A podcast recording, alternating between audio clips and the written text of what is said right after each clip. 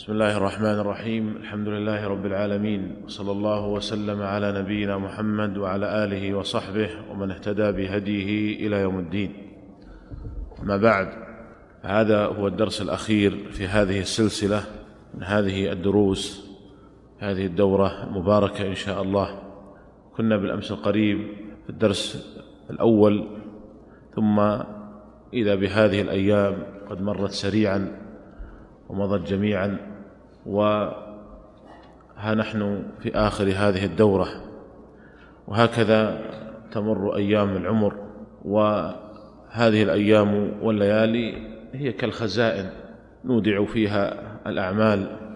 وعم قريب تفتح هذه الخزائن فمن يعمل مثقال ذرة خيرا يره ومن يعمل مثقال ذرة شرا يره. أه سنتحدث في هذا الدرس إن شاء الله عن موضوعين. الموضوع الأول عن التأمين والثاني عن خطاب الضمان. نبدأ بالموضوع الأول وهو التأمين. والتأمين معناه أو تعريفه نظام تعاقدي يقوم على أساس المعاوضة أو التبرع. يعني التأمين بأنواعه. نظام تعاقدي يقوم على أساس المعاوضة أو التبرع أو مختلطا منهما. يلتزم فيه طرف لآخر بتعويض نقدي يدفعه له عند حصول حادث ونحوه عند تحقق حادث ونحوه. وقد أصبح هذا المصطلح معروفا وشائعا بل ومطبقا في جميع دول العالم وينقسم إلى قسمين تأمين تعاوني ويسمى تبادلي وتأمين تجاري وتأمين تجاري. ولم يكن التأمين بوضعه المعروف الآن معروفا موجودا عند الفقهاء المتقدمين ولهذا اعتبر من نوازل من النوازل في هذا العصر. وإن كان ابن عابدين قد أشار إلى بعض أنواعه في حاشيته رد المحتار على الدر المختار. ولكن عند الفقهاء المتقدمين لا يوجد له ذكر. ومن هنا اختلف العلماء المعاصرون في حكمه. فبعض أهل العلم ذهب إلى الجواز مطلقا إلى أن التأمين جائز بجميع أنواعه سواء كان تجاريا أو تعاونيا. ومن أبرز من ذهب إلى هذا الرأي الشيخ مصطفى الزرقاء رحمه الله. وجميع الذين أفتوا بالجواز هم عالة عليه. بل إن مصطفى الزرقاء هو أول من أفتى بجواز التأمين مطلقا. وكل الذين أفتوا بعده بالجواز هم عالة عليه ويرددون فقط أدلته. وله كتاب مطبوع ومنشور ذكر وجهته في هذا. والقول الثاني عدم جواز التأمين مطلقا سواء كان تجاريا أو تعاونيا. قال به بعض أهل العلم وإن كانوا قلة. ولذلك بعضهم يعتبر أن القول بمنع التأمين التعاوني أنه شاذ ويحكي الاتفاق على جواز التأمين التعاوني. والقول الثالث تحريم التأمين التجاري وجواز التأمين التعاوني. القول الثالث تفصيل. فيحرم التأمين التجاري ويجوز التأمين التعاوني. وهذا القول هو قول أكثر العلماء المعاصرين. وقد اتفق على هذا القول المجامع الفقهية مجمع الرابطة مجمع الفقهي التابع لرابطة العالم الإسلامي وكذلك أيضا مجمع الفقه الإسلامي الدولي التابع لمنظمة المؤتمر الإسلامي وهيئة كبار العلماء واللجنة الدائمة للبحوث العلمية والإفتاء.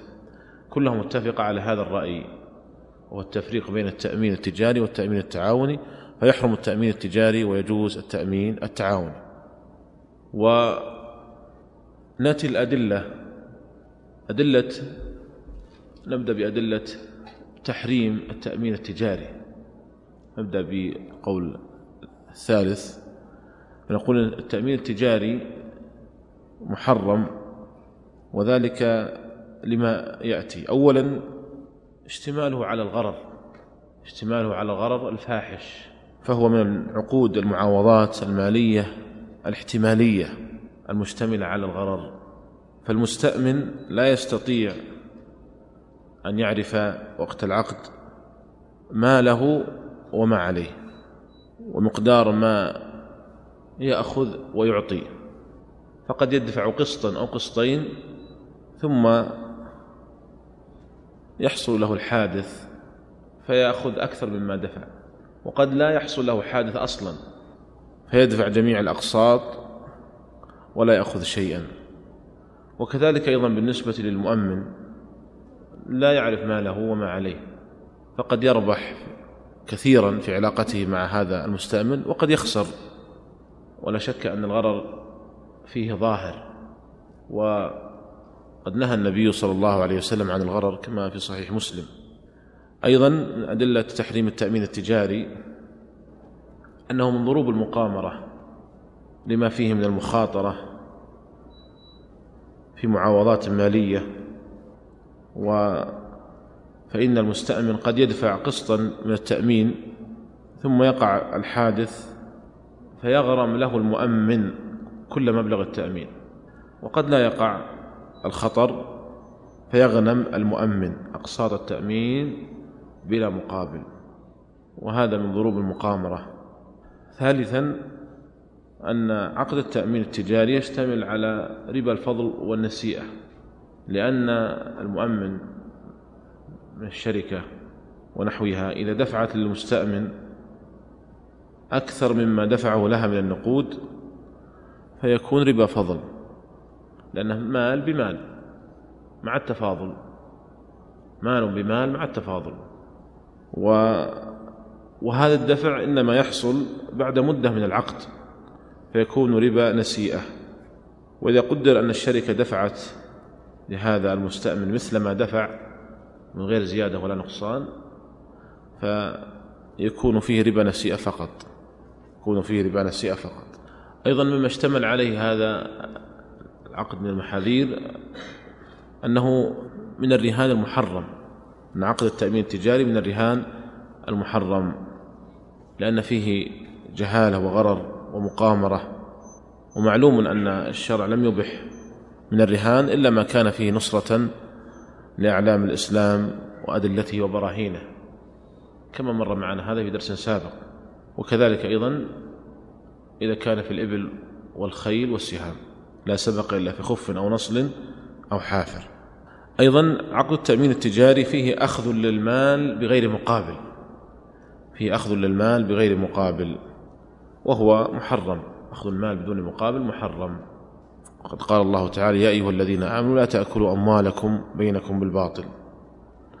هذه هي وجوه تحريم التأمين التجاري. وأما التأمين التعاوني فإنه يبذل على وجه التكافل والتعاون وليس على وجه المعاوضة وطلب الربح. وما كان كذلك فإن الشريعة تجيزه ويدل لذلك قصة الأشعريين أو حديث الأشعريين الذين أثنى عليهم النبي صلى الله عليه وسلم فإنهم إذا أصابتهم نائبة من نوائب الدهر إذا أصابتهم نائبة وشدة وحاجة جمعوا ما عندهم وتقاسموه. وهذا نوع من أنواع يعني وهذا في الحقيقة هو شبيه بالتأمين التعاوني.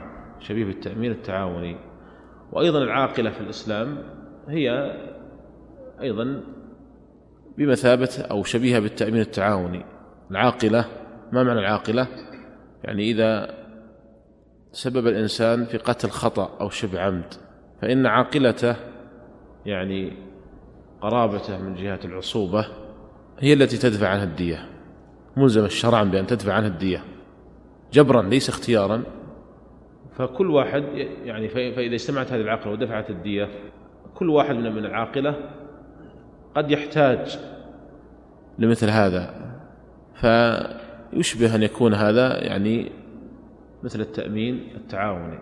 ثم أيضا إذا وجد إذا نظرنا إلى قاعدة الشريعة نجد أن الشريعة تتسامح فيما كان مبنيا على الإرفاق والإحسان والتكافل والتعاون. وعلى سبيل المثال القرض. فإن صورة القرض في الأصل صورة ربوية لأنها معاوضة مال بمال مع عدم التقابض. ولكن الإسلام أجاز هذه الصورة إذا كانت مبنية على الإرفاق والتكافل والإحسان وهو القرض. ولذلك إذا أصبح القرض يراد به الربح والمنفعة والعوض رجع لصورته في الأصل فكان محرما. فنعرف من هنا أن قاعدة الشريعة التسامح فيما كان مبنيا على التكافل والتعاون. فنجد أن الشريعة أجازت هذه الصورة مع أنها في الأصل صورة ربوية القرض في الأصل صورة ربوية. ولكن الشريعة أجازتها تشجيعا للمجتمع المسلم على التكافل والتعاون فيما بينهم. ولذلك فهناك فرق بين التأمين التجاري والتأمين التعاوني. هذه هي وجهة إذن أصحاب هذا القول.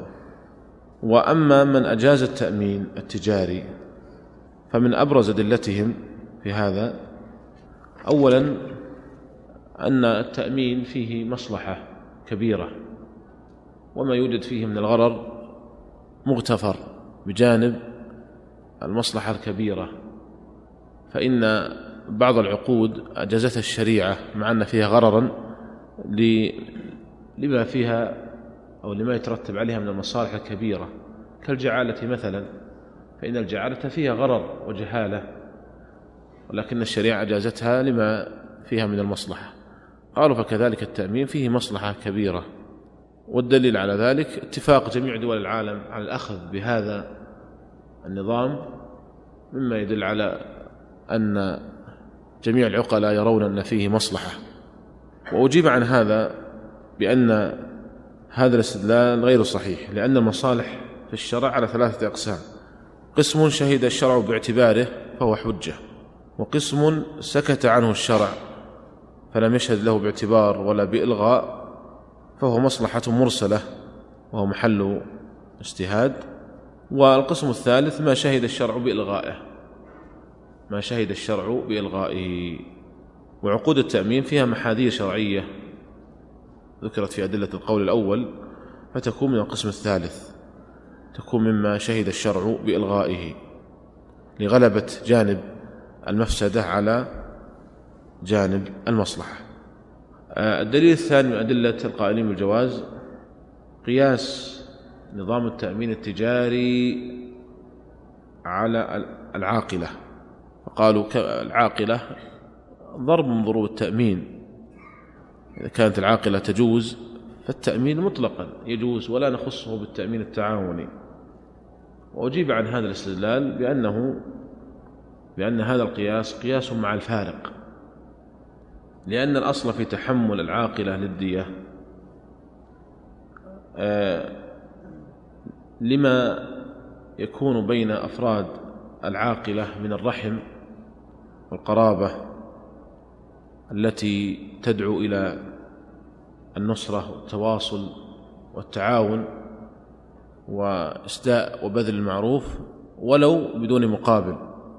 فهي إذن مبنية على التكافل والتعاون بين أفراد العاقلة وليست مبنية على الربحية والمعاوضة.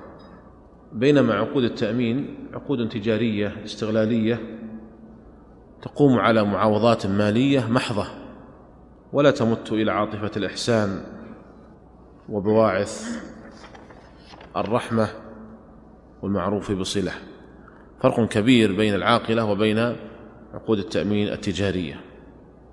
وبهذا لا يستقيم هذا الاستدلال. أيضا من أبرز أدلة القائلين بالجواز قياس عقود التأمين التجاري على نظام التقاعد. قالوا فإذا منعتم التأمين التجاري فقولوا إذن بتحريم التقاعد. قولوا بتحريم معاشات التقاعد لأن التقاعد ضرب من ضروب التأمين فإنه يؤخذ من الموظف كل شهر قسطا ثم يسلم له بعد تقاعده. وقد يحصل على أكثر مما بذل وقد يحصل على أقل. قالوا في نظام التقاعد هو من ضروب التأمين. فيلزمكم أنتم إذا قلتم ب يعني أيها الجمهور إذا قلتم بتحريم التأمين التجاري أن تقول أيضا تحريم نظام التقاعد. ولكن هذا الاستدلال أيضا محل نظر لأن هذا القياس قياس مع الفارق.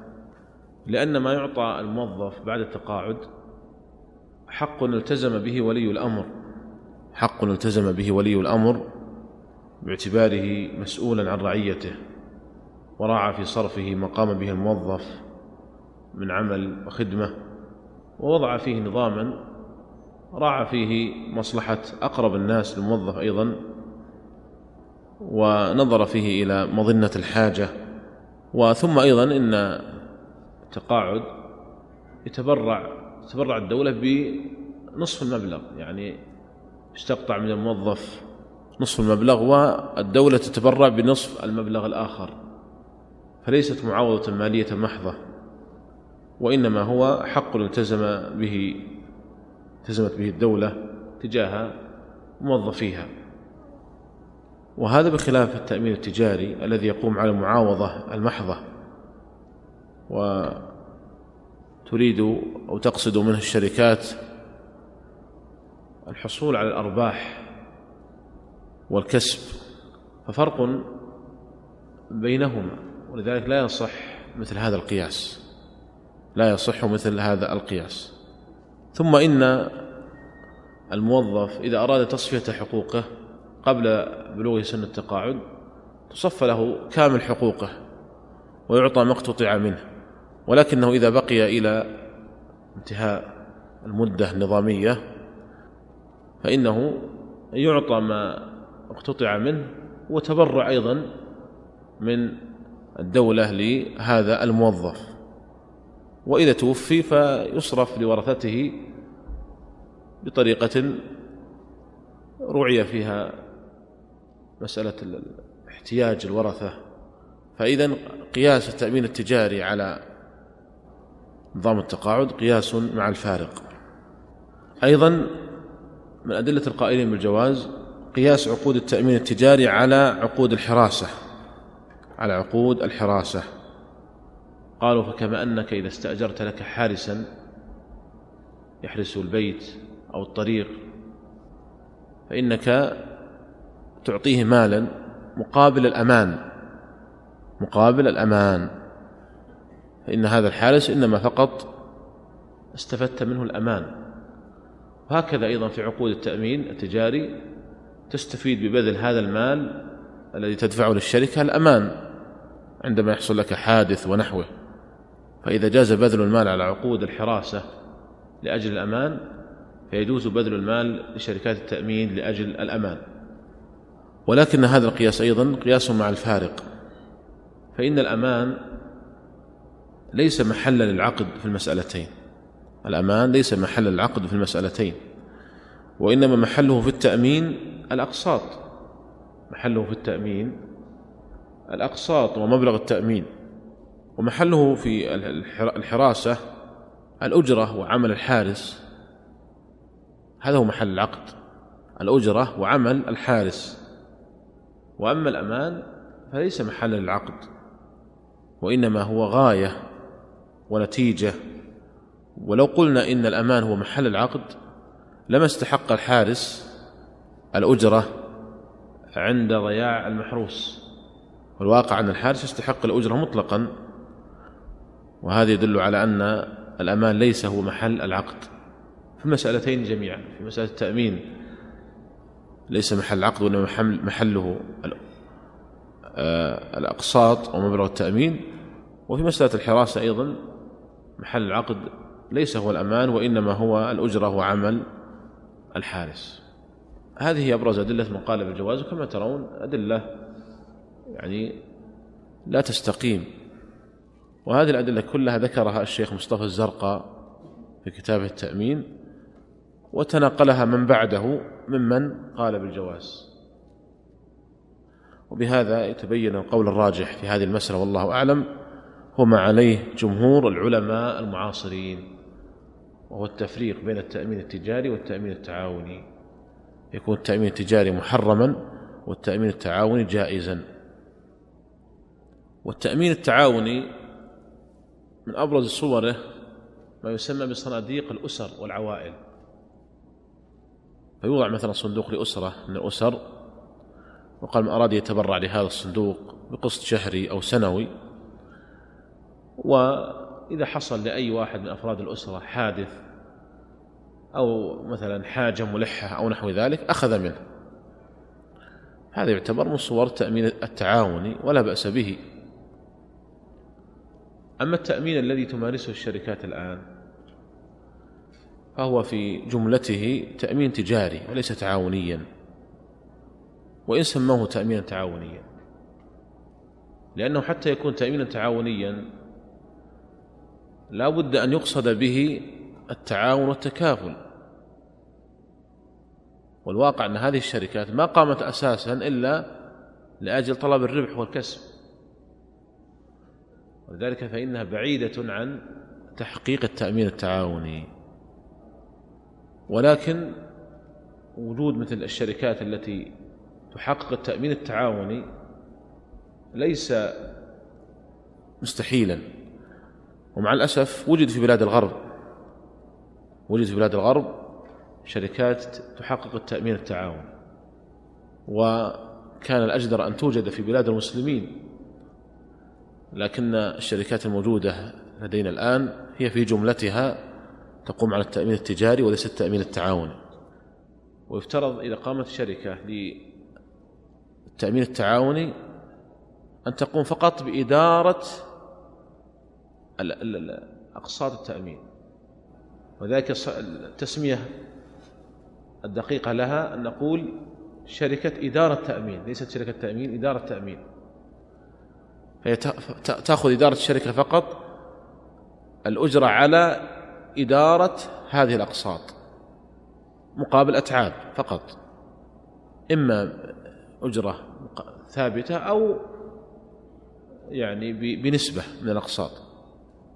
لكن أنها تأخذ الأموال من هؤلاء المستأمنين ولا تعيدها لهم وتتملكها وتعتبرها وسيلة من وسائل الكسب والربح هذا هو التأمين التجاري. لكن لو وجدت شركة هي فقط تأخذ مقابل أتعابها وأما أقساط التأمين فهي تعمل فيها وتستثمرها لصالح هؤلاء. المستأمنين. فهذا هو التأمين التجاري. فتكون إدارة الشركة إنما فقط تدير هذه الأقساط. تدير هذه الأقساط. والأكمل في هذا والأحسن ألا ترجع الأقساط إلى المستأمنين. وأن تخلص منها شائبة المعاوضة المالية قدر المستطاع. لأنها إذا أعيدت أعيد الفائض إلى المستأمنين أصبح فيها معاوضة. فأكمل درجات صور التأمين التعاوني هو مثل ما ذكرت ما تمثل صناديق الأسر والعوائل بحيث لا تعاد الأقساط إلى المستأمنين وإنما تستثمرها إدارة الشركة وتخفض الأقساط في المستقبل على هؤلاء. ويكون هذا هذه الأموال تستثمر لهؤلاء الذين بذلوا أموالهم على سبيل التكافل والتعاون فيما بينهم وليس على سبيل يعني الربح والمعاوضة. وبهذا ولكن لو أعيد لهؤلاء المستأمنين بعض الأموال الفائضة فأيضا تكون من صور التأمين التعاوني إذا كانت الشركة إنما فقط تديرها إدارة ولكن تبقى فيها شائبة المعاوضة. ونحن نقول إن التأمين التعاوني كلما تخلصنا من شائبة المعاوضة كلما كان أكمل وأحسن لأنه كما ذكرنا يقوم على الإرفاق والتكافل ولا يقوم على المعاوضة وطلب الربح والكسب. كما ذكرت الشركات في جملتها الآن موجودة تمارس التأمين التجاري وليس التأمين التعاون. ولكن مع الأسف أن بعض الشركات مع ممارسة للتأمين التجاري وتسميتها له بالتأمين التعاوني استغلت فتاوى العلماء للتغرير بالناس. فعلى سبيل المثال شركة من الشركات الكبرى في التأمين علقت فتوى هيئة كبار العلماء في التأمين التعاوني في مدخل الشركة. وقالت إنها تسير على هذه الفتيا. وقد نقل هذا إلى مشايخنا في دار الإفتاء. كوقت سماحة الشيخ عبد العزيز بن باز رحمه الله وأصدروا في هذا بيانا.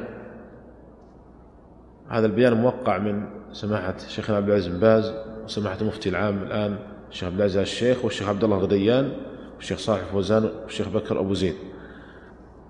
وجاء في هذا البيان سبق أن صدر من هيئة كبار العلماء قرار بتحريم التأمين التجاري بجميع أنواعه لما فيه من الضرر إلى آخره. كما صدر قرار من هيئة كبار العلماء بجواز التأمين التعاوني وهو الذي يكون تبرعات المحسنين ويقصد به مساعدة المحتاج والمنكوب ولا يعود منه شيء المشتركين لا رؤوس أموال ولا أرباح ولا أي عائد استثماري لأن قصد المشترك ثواب الله سبحانه. وهذا واضح لا إشكال فيه. ولكن ظهر في الآونة الأخيرة من بعض المؤسسات والشركات تلبيس على الناس وقلب للحقائق حيث سموا التأمين التجاري المحرم تأمينا تعاونيا ونسبوا القول بإباحته إلى هيئة كبار العلماء من أجل التغرير بالناس والدعاية لشركاتهم وهيئة كبار العلماء بريئة من هذا العمل كل البراءة لأن قرارها واضح في التفريق بين التأمين التجاري والتأمين التعاوني وتغيير الاسم لا يغير الحقيقة. ولأجل البيان للناس وكشف التلبيس ودحض الكذب والافتراء صدر هذا البيان. المفتي العام سماحة الشيخ عبد العزيز بن باز وعليه توقيع أعضاء اللجنة. فهذا البيان صدر لأجل كشف هذا التلبيس الذي مارسته هذه الشركات. تمارس التأمين التجاري وتسميه التعاوني وتنسبه لهيئة كبار العلماء وتغرر بالعامة. العامة ما يفرقون. يأتي وينظر إلى هذا القرار أو الفتوى ما يفرق. ما عنده يعني مجال للتدقيق والتأكد. فينبغي يا أخوان التنبه والتنبيه على هذا. ونأمل أنه توجد في المستقبل إن شاء الله شركات للتأمين التعاوني وهذا يحتاج في الحقيقة إلى فقهاء يقومون بصياغة نظام الشركة من الأساس من الأساس حتى يكون تأمينا تعاونيا. أما أن الشركة تقوم ثم تريد أن تحول هذا التأمين تأمين تعاوني فإن هذا يكون صعبا لأن إذا قامت الشركة قامت على أساس طلب الربح والكسب وهذا لا يتفق مع طبيعة التأمين التعاوني. التأمين التعاوني قائم على التكافل والإرفاق. فإذا قامت الشركة وهدفها الأساسي الكسب والربح هنا ترد الإشكالية. والواقع أن الأنظمة التي صدرت من ولي الأمر هي بالتأمين التعاوني. فمثلا التأمين على السيارة الذي صدر في قرار مجلس الوزراء تاريخ الثاني عشر من شهر شعبان 1422 هجرية جاء فيه الإلزام بالتأمين التعاوني بالتأمين التعاوني تجاه الغير على رخص السائقين. وأيضا جاء في لائحة التأمين التي صدرت آه، أن التأمين يكون تأمينا تعاونيا ومتوافقا مع الشريعة الإسلامية. فالأنظمة كلها تنص على أن التأمين تعاون حتى التأمين الصحي أيضا منصوص على أنه تأمين تعاوني. فالخلل في التطبيق وللأنظمة كلها على التأمين التعاون الذي لا يتعارض مع الشريعة الإسلامية. وهنا أؤكد على ما ذكرته سابقا من أن الأنظمة لا ليس فيها إشكالية. الأنظمة التي تصاغ ليس فيها إشكالية. مثلا ما ذكرته بالأمس نظام الأوراق التجارية ليس فيه إشكالية بل فيه مادة كل ما يتعارض مع الشريعة الإسلامية فهو ملغي. فالأنظمة التي تصاغ تصاغ بطريقة جيدة ولكن الإشكالية تأتي من جهة من جهة التطبيق والتنفيذ. هذه الحيثية. لكن فنجد مثلا هنا قرار مجلس الوزراء واضح. في أن الإلزام إنما هو بالتأمين التعاوني وليس التجاري. ولكن المطبق الآن هو التأمين التجاري لعدم وجود شركات تطبق التأمين التعاوني. ولكن نأمل في المستقبل أن توجد وتقوم مثل هذه الشركات خاصة إذا آه، نشر الوعي بهذا. فإن يعني انتشار الوعي مهم جدا لقيام هذه مثل هذه الشركات. فإذا حصل توعية المجتمع بمثل هذا فأظن أنها أن يعني أن هذه الشركات ستقوم في القريب إن شاء الله. ولكن لا بد أيضا من يعني نشر مثل هذا الكلام وتوعية المجتمع بمثل هذا. ولكن لا بد أيضا من يعني نشر مثل هذا الكلام وتوعية المجتمع بمثل هذا. يعني كما مثلنا في دروس سابقة بالشركات النقية والشركات المختلطة لما حصل وعي عند من المجتمع بهذا أصبحت الشركات النقية في تزايد. هكذا أيضا إذا أصبح وعي بالتأمين التعاوني وأنه هو المتوافق مع الشريعة بخلاف التأمين التجاري فإنه يعني هذا الوعي ربما يتولد منه قيام هذه الشركات التعاونية. ولكن عندما نريد أن نعالج الآن الوضع القائم الآن التأمين أصبح إلزاميا. والشركات القائمة الآن تمارس التأمين التجاري وإن أسمته تأمينا تعاونيا. فما الحكم في هذه الحال؟ نقول لا حرج على الإنسان في الاشتراك في هذا التأمين باعتبار أنه ملزم ومجبر على هذا. لا حرج في علي عليه ولا يلزم بالتهرب منه. لأن بعض الإخوة يحاول مثلا أن يتهرب من, من, من هذا التأمين. هذا فيه يعني وقوع في الحرج خاصة المسألة خلافية أيضا. وهذا مما يجعل يعني المسألة أخف. فنقول الدخول في هذا التأمين بهذه الطريقة يعني مع هذا الإلزام لا حرج فيه على المكلف. لا حرج فيه على المكلف باعتبار أنه مجبر وملزم ويلحقه حرج لو لم يفعل ذلك. ولكن إذا دخل في هذا التأمين باعتبار أنه مجبر ووقع له حادث مثلا وقع له حادث وألزم الطرف الآخر بأن يدفع له أو يتكفل بأن يدفع له يعني مقابل التلف الحاصل في السيارة مثلا. وكان ما يدفعه له عن طريق شركة التأمين أكثر مما بذله. يعني مثلا دفع قسطين دفع قسطين ولا افترض إنه ب 500 ريال. بعد ما دفع قسطين حصل له حادث سياره فالتزمت شركه التامين بأن تدفع تكاليف أو يعني التلف الحاصل من هذا الحادث ولنفترض أنه ثلاثة ألاف ريال. فهنا الآن سيأخذ أكثر مما دفع. سيأخذ أكثر مما دفع. فما حكم هذا؟ اختلف العلماء في هذه المسألة. اختلف العلماء المعاصرون في هذه المسألة. فقال بعضهم إنه ليس له أن يأخذ إلا بقدر ما دفع. إذا كان ما دفع مثلا ل 500 ريال ليس له أن يأخذ إلا 500 ريال فقط. قالوا لأنه إذا أخذ أكثر مما دفع يكون قد أخذ مالا بغير حق. يكون هذا من أكل الأموال أموال الناس بالباطل. والقول الثاني في المسألة أنه يجوز أن يأخذ ما بذل له ولو كان أكثر مما دفع. يجوز أن يأخذ ما بذل له ولو كان أكثر مما دفع. لأنه إذا جاز الدفع جاز الأخذ.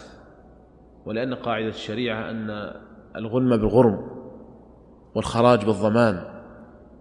ولأن هذا أقرب إلى تحقيق العدل. إذ أن هذا الشخص لو أنه لم يحصل له حادث لأخذت منه أموال كثيرة. فكيف نقول نجبره على أو نقول له إذا كان الحق عليك فابذله وادفعه ولو بذلت أموالا كثيرة. أما إذا كان الحق لك لا تأخذ إلا بقدر ما دفعت. هذا فيه شيء من يعني عدم العدل. وهذا القول هو الأقرب أنه إذا جاز الدفع جاز الأخذ والخراج بالضمان والغنم بالغرم. وهذه وهذا هو أقرب إلى العدل من القول الأول. كيف نقول لهذا الشخص ادفع لشركات التأمين ولو بأكثر مما تأخذ؟ أما إذا كان الحق لك فلا تأخذ إلا بقدر ما دفعت. هذا في شيء من عدم الإنصاف وعدم العدل. في شيء من عدم الإنصاف وعدم العدل. وفيه مراعاة للجانب دون الجانب. لماذا تراعي شركات التأمين ولا تراعي هذا الفرد المسكين؟ فتقول لهذا الفرد لا تأخذ إلا بقدر ما دفعت. طيب وإذا لم يحصل له حادث أخذ منه. المال بغير حق. فكما أنه يؤخذ منه المال فأيضا إذا كان له إذا حصل له حادث ينبغي أن يأخذ المال أيضا. هذا هو الأقرب للإنصاف وإلى تحقيق العدل والله تعالى أعلم. هذه نبذة مختصرة عن هذا الموضوع وإلا الكلام في يعني فيه طويل جدا بل فيه رسائل علمية رسائل دكتوراه ولكن هذه هي نبذة مختصرة. الموضوع الثاني والأخير معنا في هذه السلسلة من الدروس هو عن خطاب الضمان. خطاب الضمان. وخطاب الضمان تنشأ الحاجة إليه عند الدخول في مناقصات ونحوها للقيام بأعمال معينة كتنفيذ مشاريع مثلا أو تأمين أشياء فتقوم الجهات الطالبة لذلك بطلب خطاب ضمان من المتقدم للدخول في تلك المناقصات.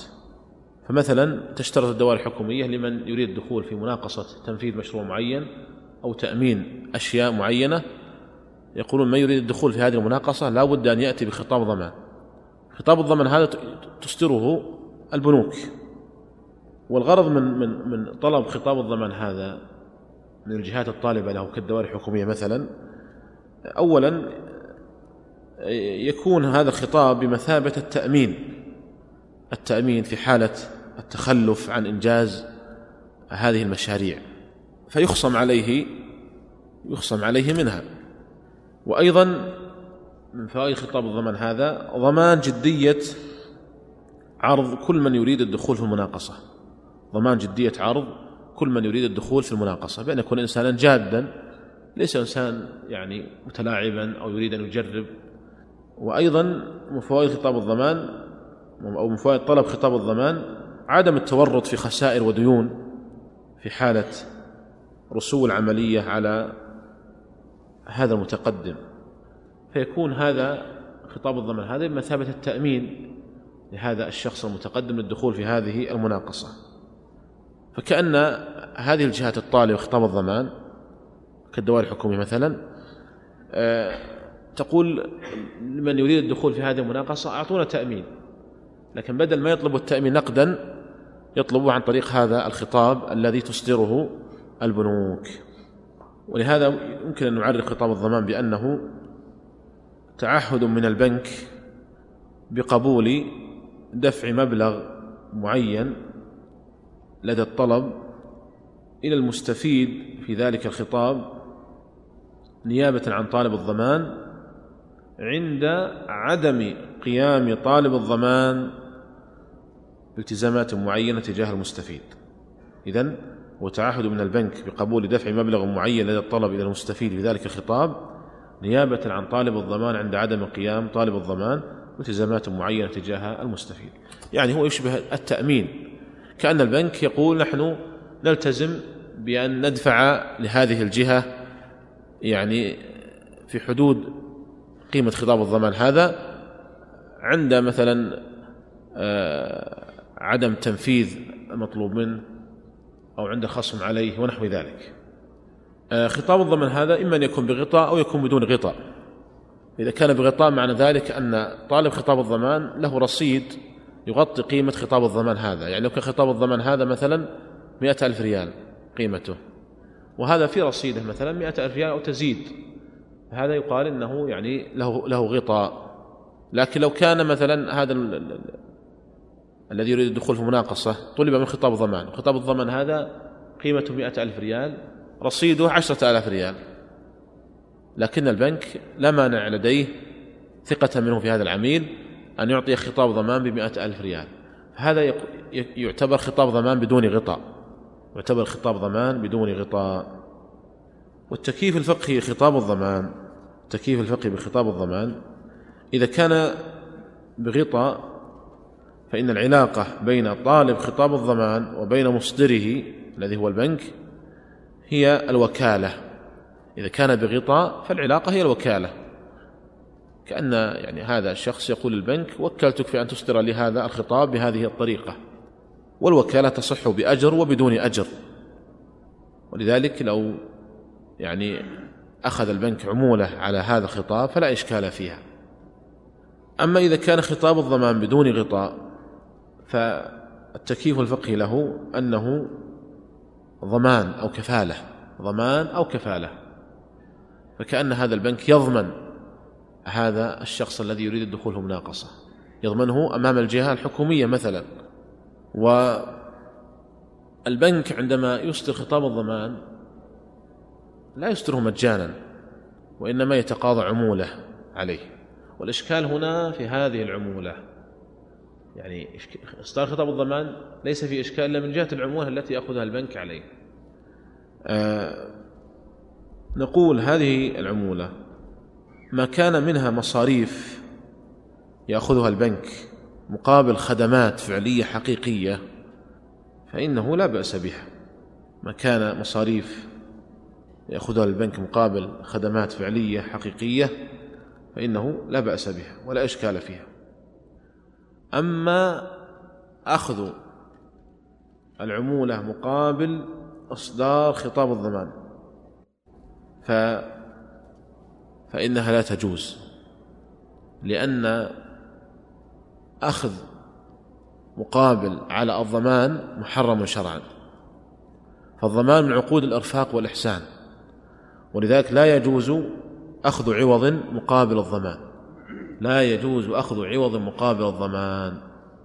لو قال شخص لآخر اضمني اضمني ولك ألف. هذا لا يجوز محرم. الضمان من عقود الإرفاق والإحسان كالقرض. لا يجوز أخذ مقابل عليه ولا عوض عليه. واتفقت المذاهب الأربعة على هذا الحنفية والمالكية والشافعية والحنابلة. وبهذا نعرف أن نظرة الإسلام للضمان تختلف عن نظرة البنوك للضمان فالإسلام ينظر للضمان كما ينظر للقرض على أنه من عقود الإرفاق والإحسان. بينما البنوك تنظر للضمان على أنه من وسائل الكسب والاستثمار. وهنا ترد الإشكالية. ولذلك نقول لا يجوز أخذ عوض من البنك على خطاب الضمان هذا. أما إذا كان بدون غطاء فهو ظاهر لأن قلنا في التكييف الفقهي أن العلاقة علاقة ضمان أما إذا كان بغطاء فهل يجوز أخذ آه، عمولة على خطاب الضمان؟ نقول ما كان مقابل مصاريف إدارية لا إشكال فيه. ما زاد على ذلك لا يجوز حتى ولو كان بغطاء لأنه وإن كانت العلاقة بينهما علاقة وكالة إلا أنه تبقى علاقة الكفالة أيضا. فهو وكيل وكفيل في نفس الوقت. البنك وكيل وكفيل في نفس الوقت. ولهذا ليس للبنك أن يأخذ على خطاب الضمان سوى الخدمات والمصاريف الإدارية فقط. الخدمات والمصاريف الإدارية. قد صدر في هذا قرار من المجمع الفقهي الدولي تابع أو المنبثق من منظمة المؤتمر الإسلامي وجاء فيه آه، أن خطاب الضمان بأنواعه إما أن يكون بغطاء أو بدون غطاء فإن كان بدون غطاء فهو ضم ذمة الضامن إلى غيره فيما يلزم. حالا أو مآلا وهذه هي حقيقة ما يعنى في الفقه الإسلامي باسم الضمان أو الكفالة. وإن كان خطاب الضمان بغطاء فالعلاقة بين طالب خطاب الضمان وبين مصدره هي الوكالة والوكالة تصح بأجر أو بدونه مع بقاء علاقة الكفالة لصالح المستفيد المكفول له. ثانيا أن كفاله عقد تبرع يقصد به الإرفاق والإحسان وقد قرر الفقهاء عدم جواز أخذ العوض على الكفالة لأنه في حالة أداء الكفيل مبلغ الضمان يشبه القرض الذي جر نفعا على المقرض وذلك ممنوع شرعا. ثالثا آه، خطاب الضمان لا يجوز أخذ الأجر عليه لقاء عملية الضمان والتي, لا والتي يراعى فيها عادة مبلغ الضمان ومدته سواء كان بغطاء أو بدون غطاء. إذا لا يجوز أخذ عمولة على خطاب الضمان. سواء كان بغطاء أو بدون غطاء. آه، أيضا جاء في القرار أن المصاريف الإدارية لإصدار خطاب الضمان بنوعيه جائزة شرعا مع مراعاة عدم الزيادة على أجر المثل وفي حالة تقديم غطاء كلي أو جزئي يجوز أن يراعى في تقدير المصاريف لإصدار خطاب الضمان ما قد تتطلبه المهمة الفعلية لأداء ذلك الغطاء. يعني ما كان مقابل مصاريف إدارية وخدمات فعلية حقيقية لا بأس. ما كان مقابل الضمان لا يجوز. ولكن هنا ينبغي أن يتأكد من أن تكون المصاريف والخدمات الفعلية حقيقية ولا تكون غطاء. لا تكون غطاء لأن أيضا ربما إذا قلنا مثل هذا الكلام كل البنوك ستقول العمولة التي نأخذها مقابل خدمات ومصاريف.